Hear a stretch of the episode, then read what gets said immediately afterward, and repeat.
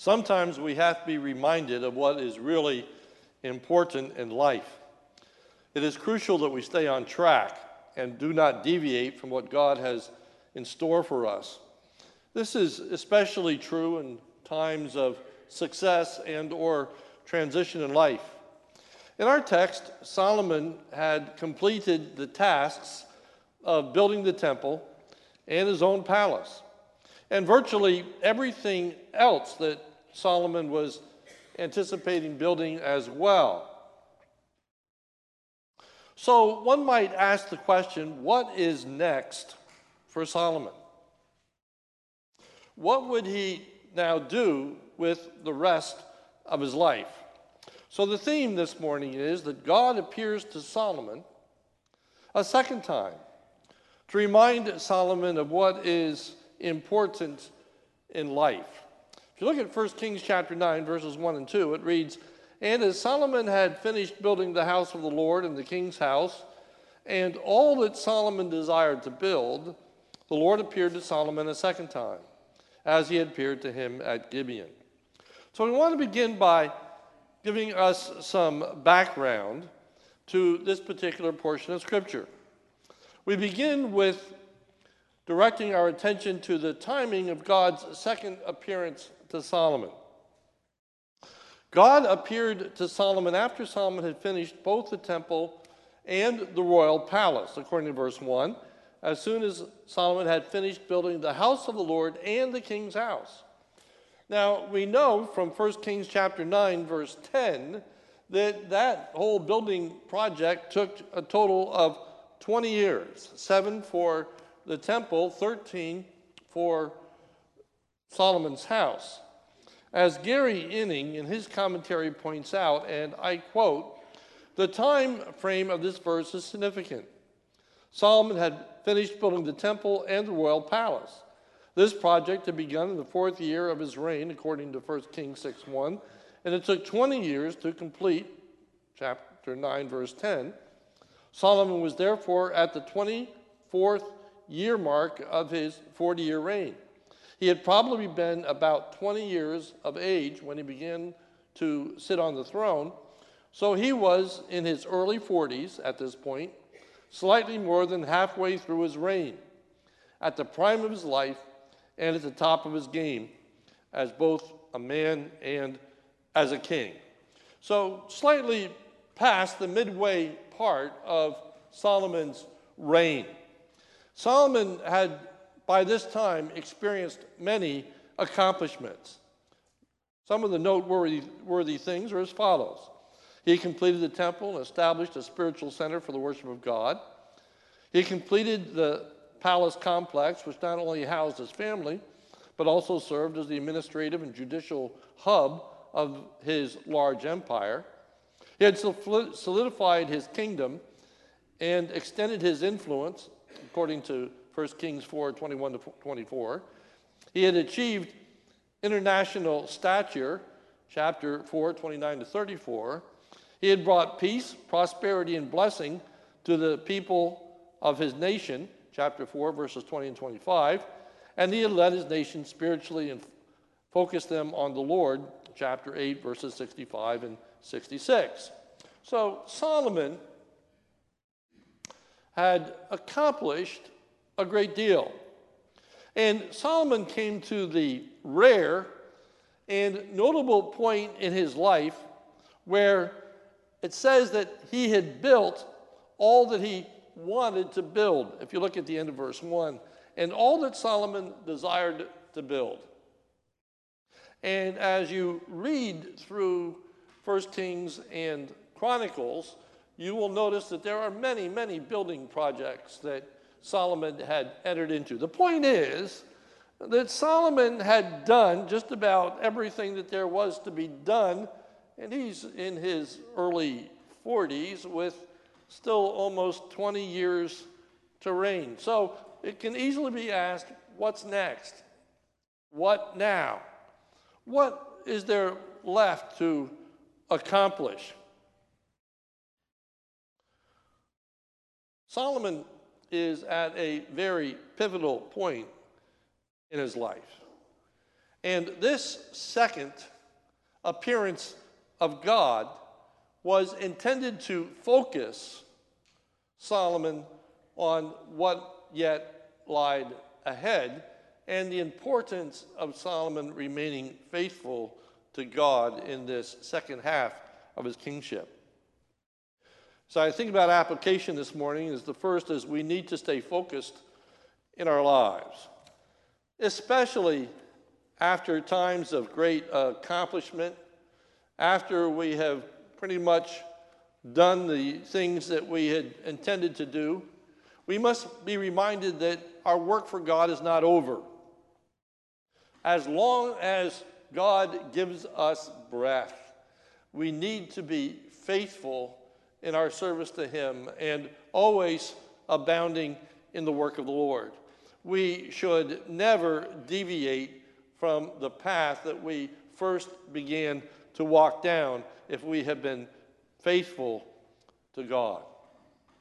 So, in this second appearance, God reminds and reassures Solomon that God has heard Solomon's prayer when the ark was brought into the temple. God reassures Solomon that God had heard the prayer of Solomon, which was offered in chapter 8. Notice now in chapter 9, verse 3 And the Lord said to him, I have heard your prayer and your plea which you have made before me. I have heard your prayer and your plea which was made before me. One might wonder why God had waited so long to respond to Solomon's prayer. Because this is coming, it says, after the palace was built. That means it came 20 years into his reign. It means it came 13 years after the dedication of the temple and when Solomon prayed the prayer that God is referring to. So, why? Why does God appear 13 years later to reference this prayer that had been made at the time of the dedication of the temple. Well, first, we must keep in mind that previously God had immediately responded to Solomon's prayer at the time it was offered. Now, in the interior of your bulletin, if you just look at the, uh, uh, just open the cover, and you'll notice inside that I have given you both the account in 1 Kings chapter 9 and the account in Second Chronicles chapter 7. Second Chronicles chapter 7 gives us some added detail that is very helpful and very significant in conjunction with the material that's given to us in 1 Kings. Now, Second Chronicles chapter 7, verse 1 picks up at the time frame of when the prayer was offered. said as soon as Solomon finished his prayer, fire came down from heaven, consumed the burnt offering, the sacrifices, and the glory of the Lord filled the temple. And the priests could not enter the house of the Lord because the glory of the Lord filled the Lord's house. When all the people of Israel saw the fire come down from the glory of the Lord on the temple, they bowed down with their face to the ground on the pavement and worshiped and gave thanks to the Lord, saying, For he is good, for his steadfast love endures forever. So God made his presence known and his acceptance of the prayer when that prayer was first offered. But now, God appears a second time, 13 years later, to reassure Solomon that indeed Solomon's prayer had been heard and would continue to be heard and answered. So, the second appearance of God is a reminder. It is a, it is a call to keep in mind what is important. God reassures Solomon that God had granted Solomon's request. Now, notice verse 3 of chapter 9. And the Lord said to him, I have heard your prayer, your plea, which you have made before me. I have, not I will, but I have consecrated this house that you have built by putting my name there forever. Secondly, God reassures Solomon that God would continue to be a help to Solomon and his people. For it says at the end of verse 3 My eyes and my heart will be there for all time. So God is with Solomon, God is helping Solomon. God's promises are true and faithful to Solomon. But now, even more importantly, God reminds Solomon of the conditional promise that God had made regarding the continuation for the kingship. It's important to keep in mind that there are both conditional and unconditional promises in the Word of God. This is a conditioned promise. That is, it is conditioned upon Solomon meeting certain requirements. God reminds Solomon of the conditional promise that God had made concerning Solomon's kingship and that of Solomon's descendants. Look at verse 4. And as for you, as for you, if, if, if, you can circle that if you, if you are uh, one that uh, likes to make marks in your Bible. If, here's the condition if you walk before me as David your father walked, with integrity of heart and uprightness, doing according to all that I have commanded you, and keeping my statutes and my rules, then, there's the, there's the promise. Okay, the condition is if, here's the promise is then I will establish your royal throne over Israel forever, as I promised David your father, saying, You shall not lack a man on the throne of Israel. It's important that this, to keep in mind that this is not new. This is, this is not new revelation to Solomon. This is a reminder of things that Solomon already knows, very much aware of. If you can just turn back to 1 Kings chapter 8, where we were last week, let me just read for you chapter 8, verses 22 and following uh, Solomon's word at the dedication uh, of the temple. 1 Kings 8 22 and following. Then Solomon stood before the altar of the Lord in the presence of all the assembly of Israel and spread out his hand toward heaven and said, O Lord God of Israel, there is no God like you in heaven above or in earth beneath, keeping, keeping covenant and showing steadfast love to your servants who walk before you with all their heart. You have kept with your servant David, my father, what you declared to him. You spoke with your mouth and with your hand have fulfilled it. Now, notice the reference to the promise. Now, therefore, O Lord God of Israel, keep for your servant David, my father, what you have promised him, saying, You shall not lack a man to sit on before me on the throne of Israel, if only your sons pay close attention to their way to walk before me as you have walked before me. So Solomon is very much aware of the promise and the condition. For going on with verse 25, now therefore, O God of Israel, I'm still in chapter 8. Now therefore, O God of Israel, keep for your servant David my father what you promised him, saying, you shall not lack a man to sit before me on the throne of Israel if, if only your sons pay close attention to their way to walk before me as you have walked before me. So 1 Kings chapter 9, verses 4 and 5, don't say anything that Solomon doesn't already know. They are a reminder. But what I would uh, submit to you this morning is what God communicates to Solomon quite sobering. For there are heavy commands, heavy conditions that are placed upon this covenant. Notice verse 4 of chapter 9. And as for you, here are the conditions. If you will walk before me as David your father walked, with integrity of heart and uprightness, doing according to all that I have commanded you, and keeping my statutes and my rules. Now, notice the end of verse 4 doing according to all that I have commanded you, and keeping my statutes and my rules. I think that one would have an immediate response of how could Solomon ever meet those conditions? How would it be possible for Solomon to keep the statutes and the rules? Wasn't Solomon's kingdom doomed at the start? Weren't these impossible conditions?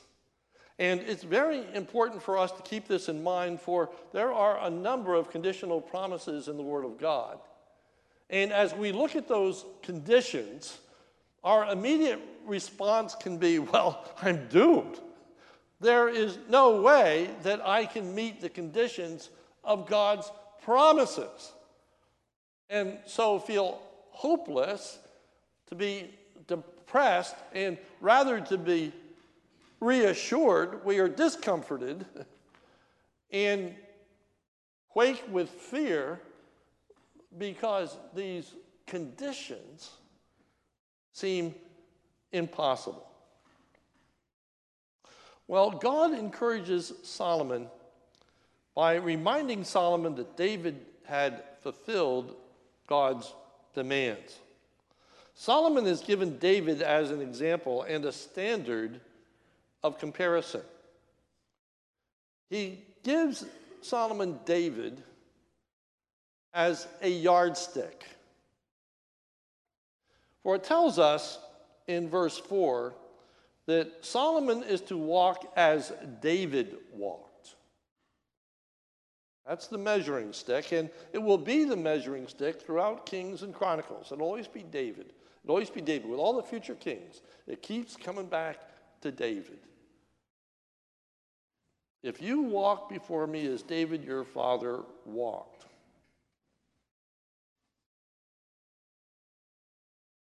then we have a description of how David walked in verse 4.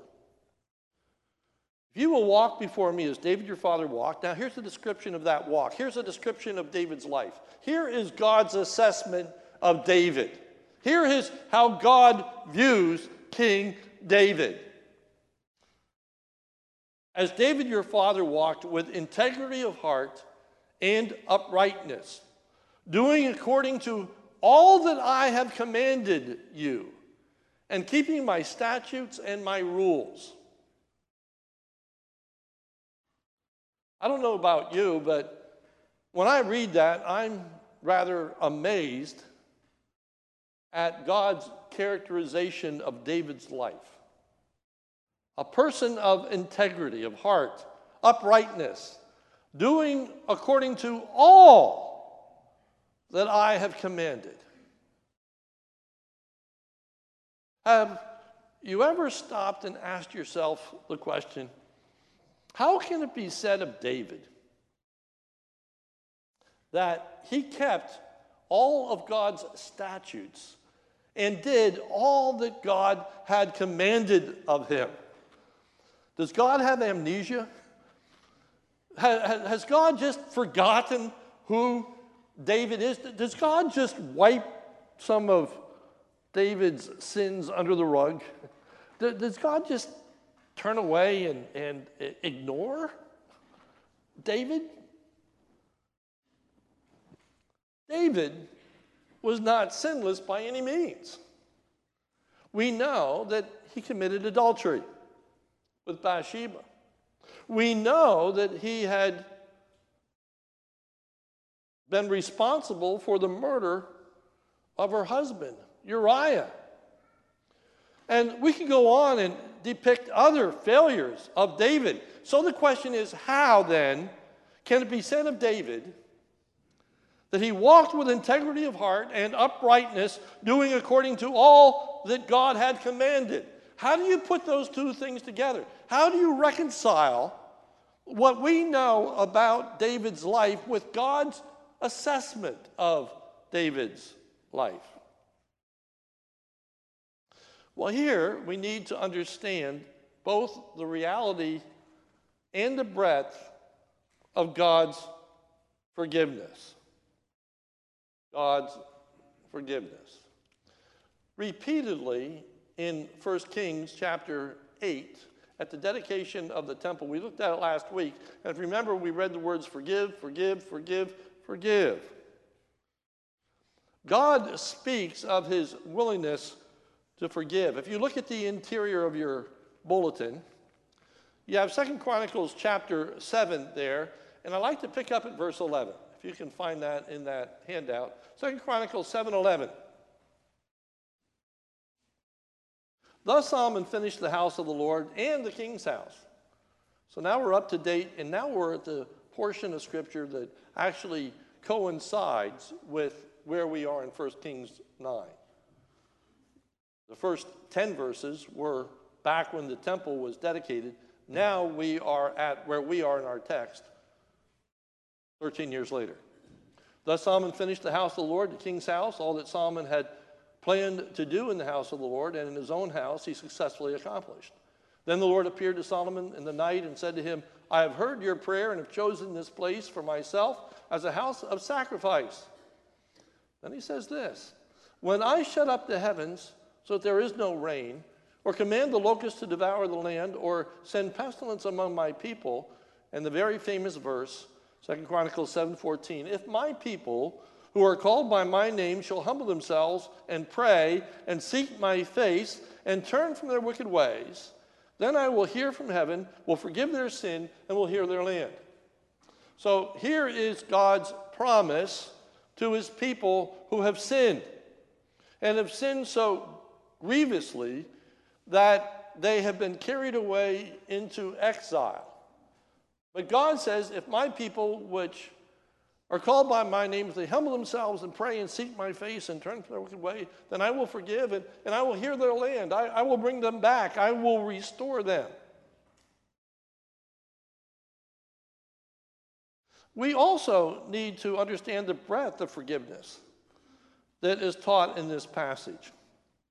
For Solomon had said back in 1 Kings chapter 8, again, when the temple is being dedicated, Solomon said this O Lord God of Israel, there is no God like you in heaven above or on earth beneath, keeping covenant and showing steadfast love to your servants who walk before you in all their heart.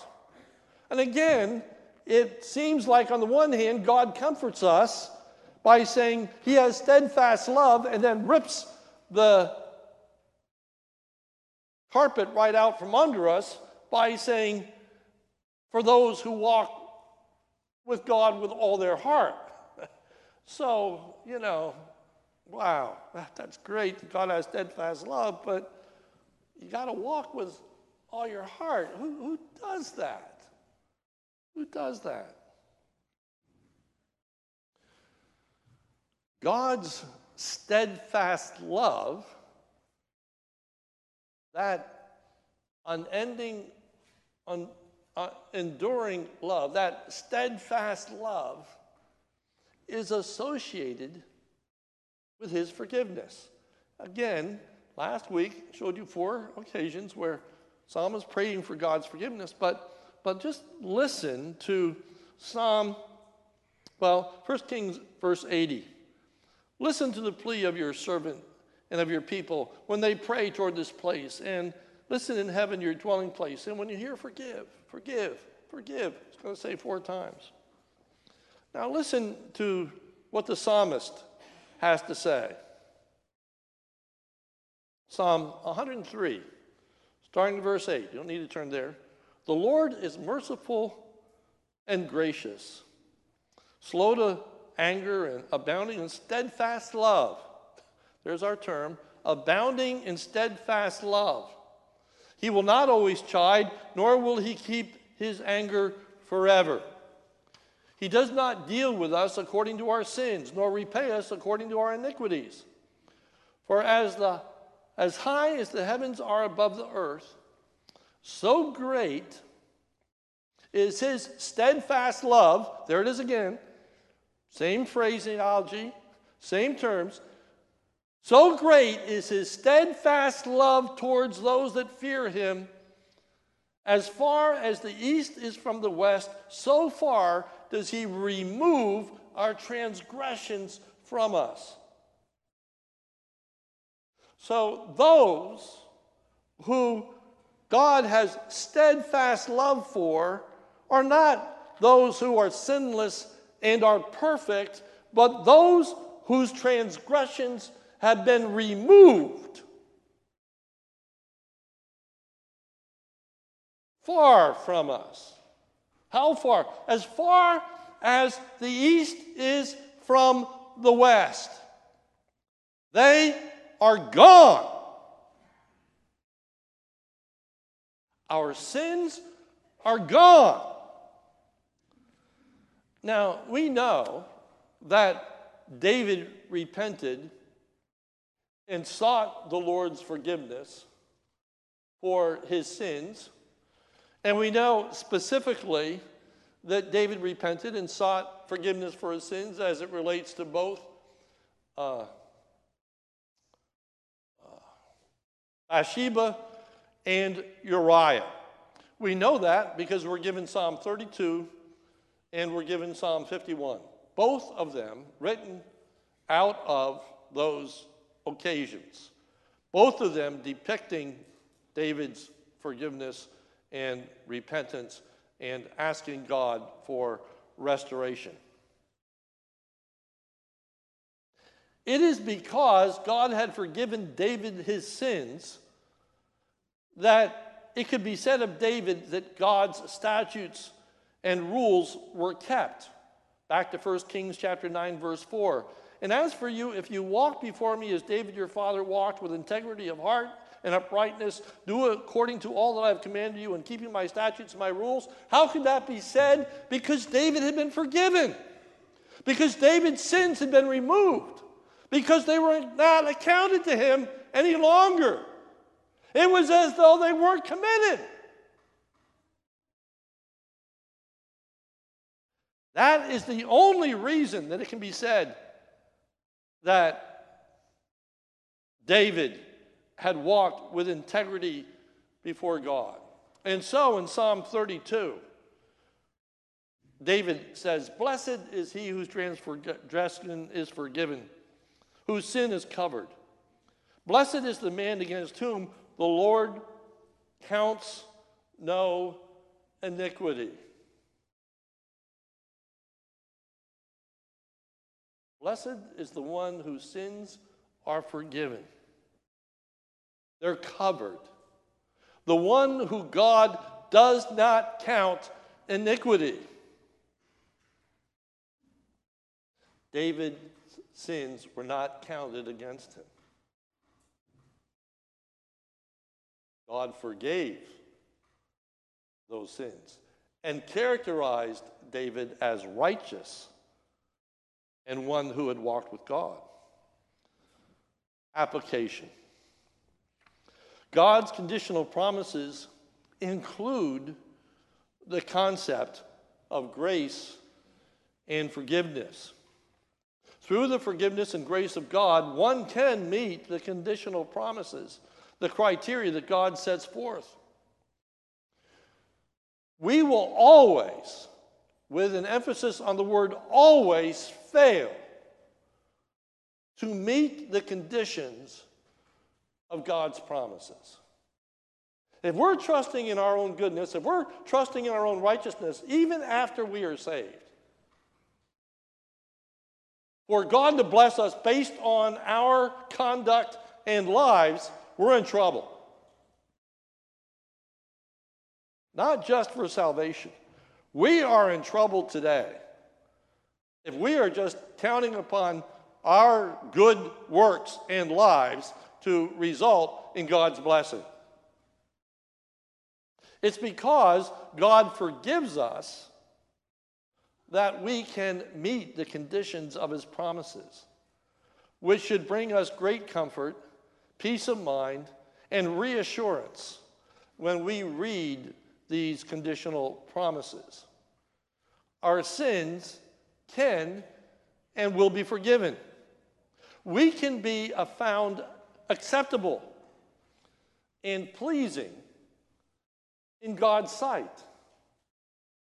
It can be said of you and of me if we are people of contrite and broken hearts and seek God's forgiveness. It can be said of you and me, Well done, thou good and faithful servant. Enter into the joy of the Lord. We are faithful in connection with the righteousness that God gives us. We are faithful in connection with the obedience that Jesus has secured for us. Now, having said that, it is also important to keep in mind what David did not do.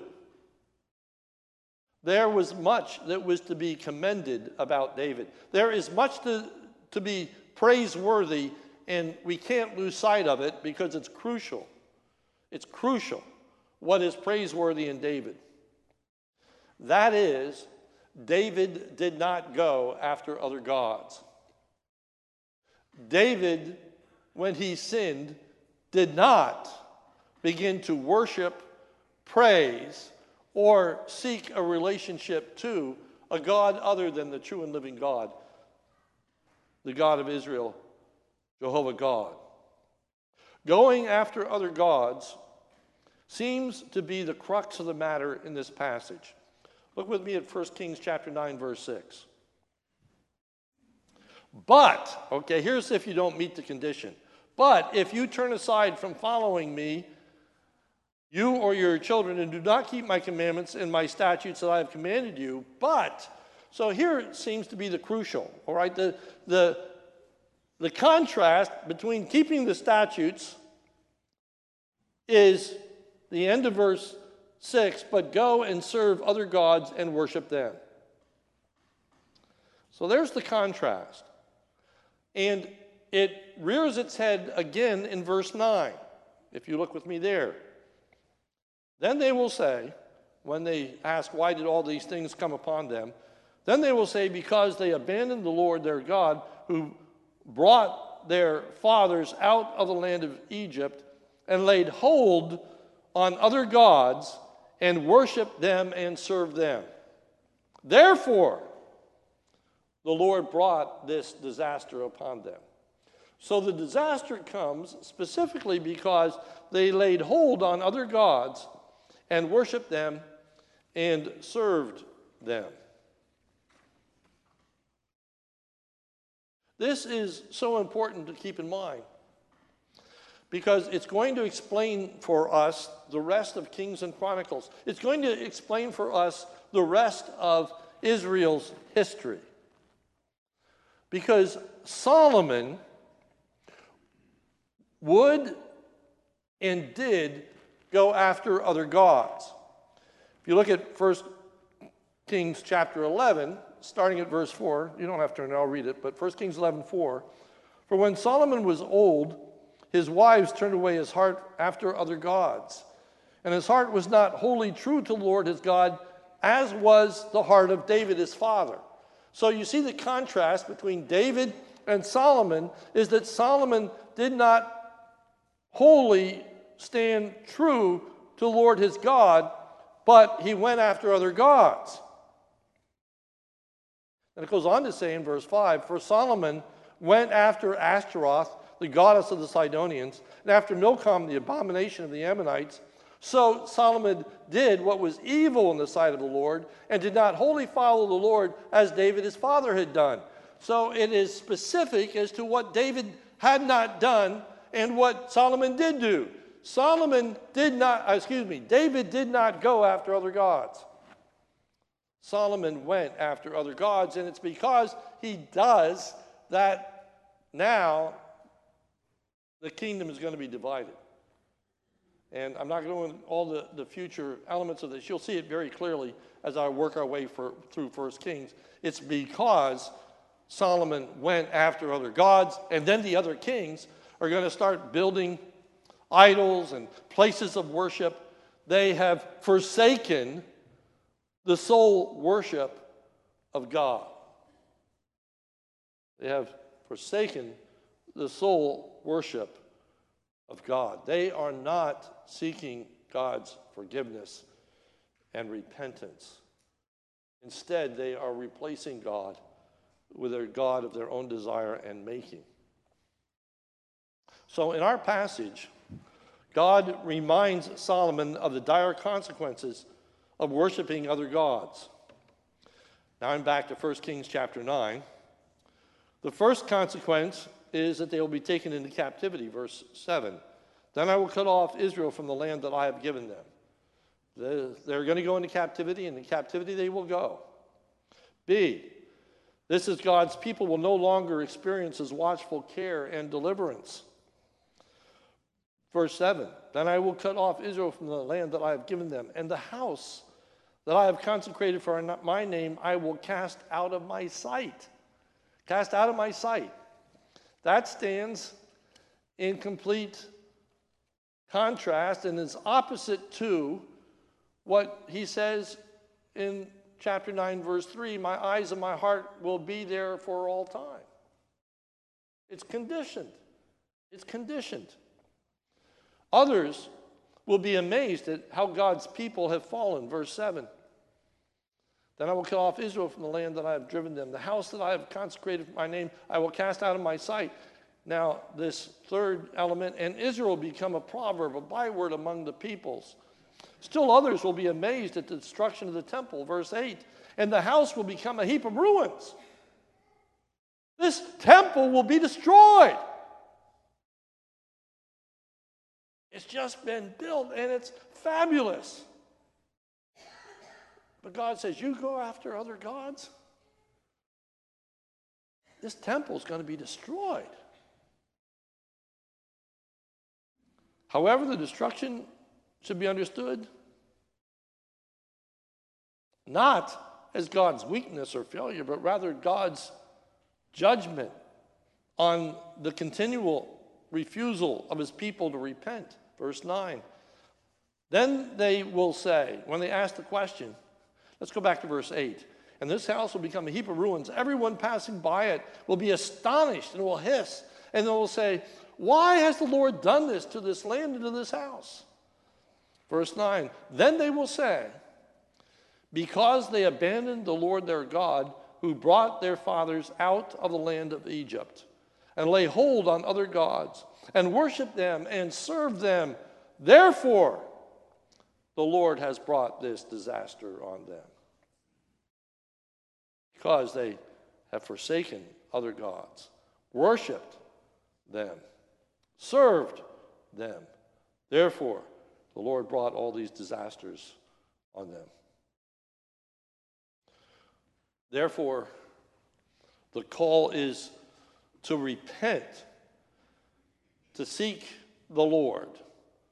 Our Second Chronicles passage in your bulletin. Second Chronicles 7:13. When I shut up the heavens so that there is no rain, or command the locust to devour the land, or send pestilence among my people, if my people who are called by my name will humble themselves and pray and seek my face and turn from their wicked ways, then I will hear from heaven, will forgive their sin, and will heal, heal their land. God will restore them. God will bless them again if they seek His forgiveness. And of course, the whole story of the Old Testament, the big picture, is that they are in captivity for 70 years because they have forsaken the Lord and worshiped other gods. And after 70 years, they repent, they seek God's forgiveness. We have Daniel's prayer, we have the book of Jeremiah, and God hears, God heals, God forgives. They come back to the land. The city is rebuilt, the temple is rebuilt. They are healed, they are restored, they are forgiven. They never were, they never could be perfect. But what they needed to be was a humble people who sought the Lord's forgiveness for their disobedience. And the marvelous message of grace is when God forgives us, our sins are no longer counted against us.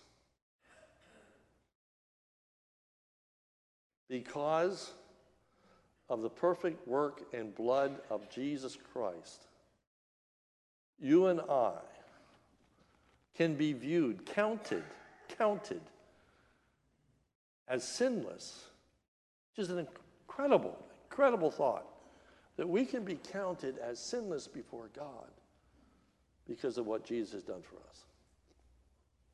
He who knew no sin was made sin for us that we might become the righteousness of God in him. Now think of that phrase the righteousness of God, God's perfect holiness. We can become through Christ. Through Christ. Through Christ, all the conditions of the Word of God are met. And apart from Christ, we will never, ever meet the conditions of God's blessings in the scriptures. What we need to do is constantly seek God's forgiveness for our shortcomings, our failures. We should guard our hearts and our minds. We, we should seek to live righteously and holy. But I tell you, what we have to, to really sweat over, if you will, is staying true to God, to take stock in our lives. How are we doing in following through on our initial commitments to God? Are we allowing time, success, and prosperity to steal our hearts away from God? Solomon, who had known so much blessing, ends up worshiping other gods. And, and you scratch your head and you say, How can that be? How can he go there? How, how can he do that? May we guard our hearts that we never depart from worshiping the true and living God. That we don't replace our faith, our trust, our confidence in anyone or any other thing. That we fail to recognize that all that we have is a result of God's grace, and He deserves our praise. He deserves our glory. He deserves our service. He deserves our worship. To think that Solomon, who built a temple for God, is going to, in the future, build places of worship for false gods. Mind boggling, if you will. David never did that. David never walked down that road. David was a person of integrity.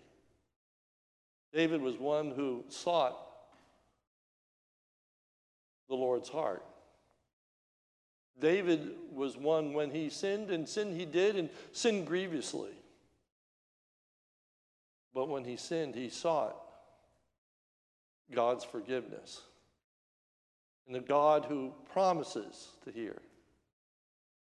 The God who promises to grant his forgiveness. If we confess our sins, he is faithful and just to forgive us our sins. He's faithful. He's just. He will forgive us our sins and cleanse us from all unrighteousness.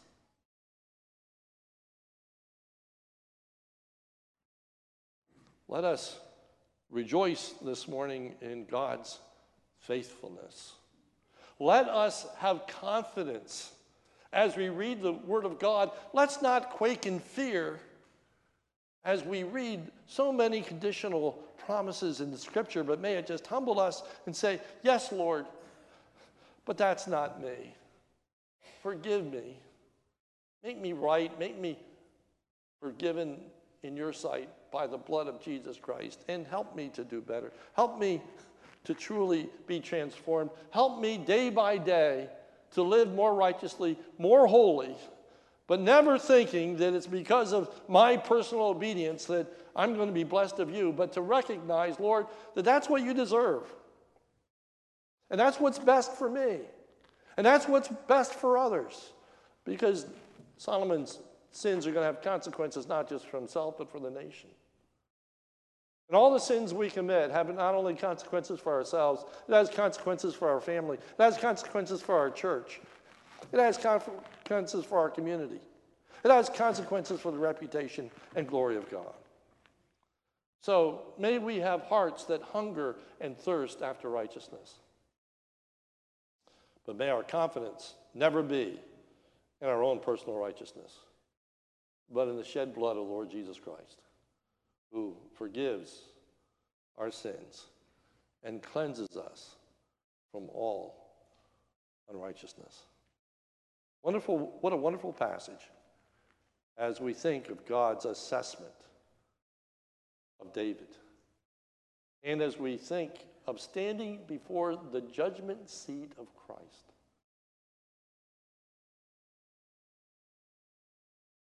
To know that we will be holy and without blame before Him because of Jesus Christ, His shed blood that has taken away our sin.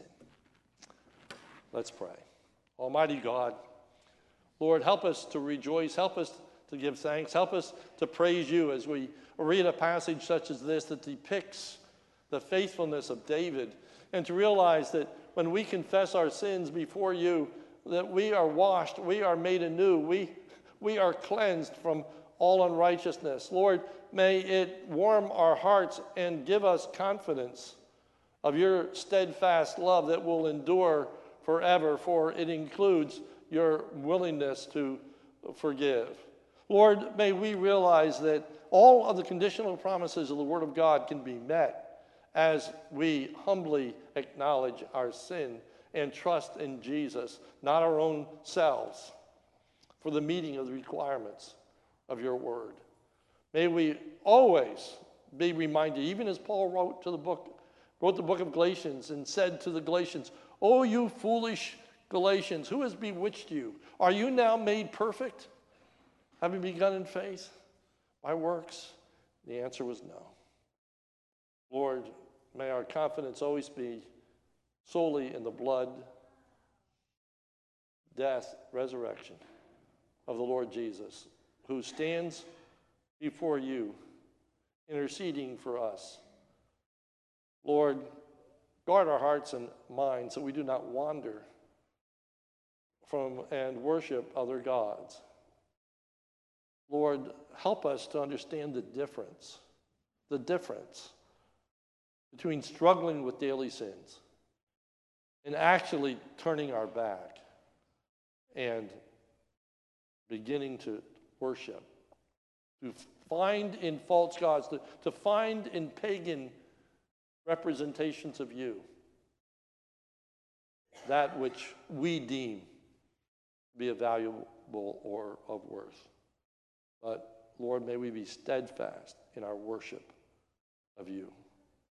And may that worship include our quick response to seek your forgiveness for all of our sins. For it's in Jesus' name we pray.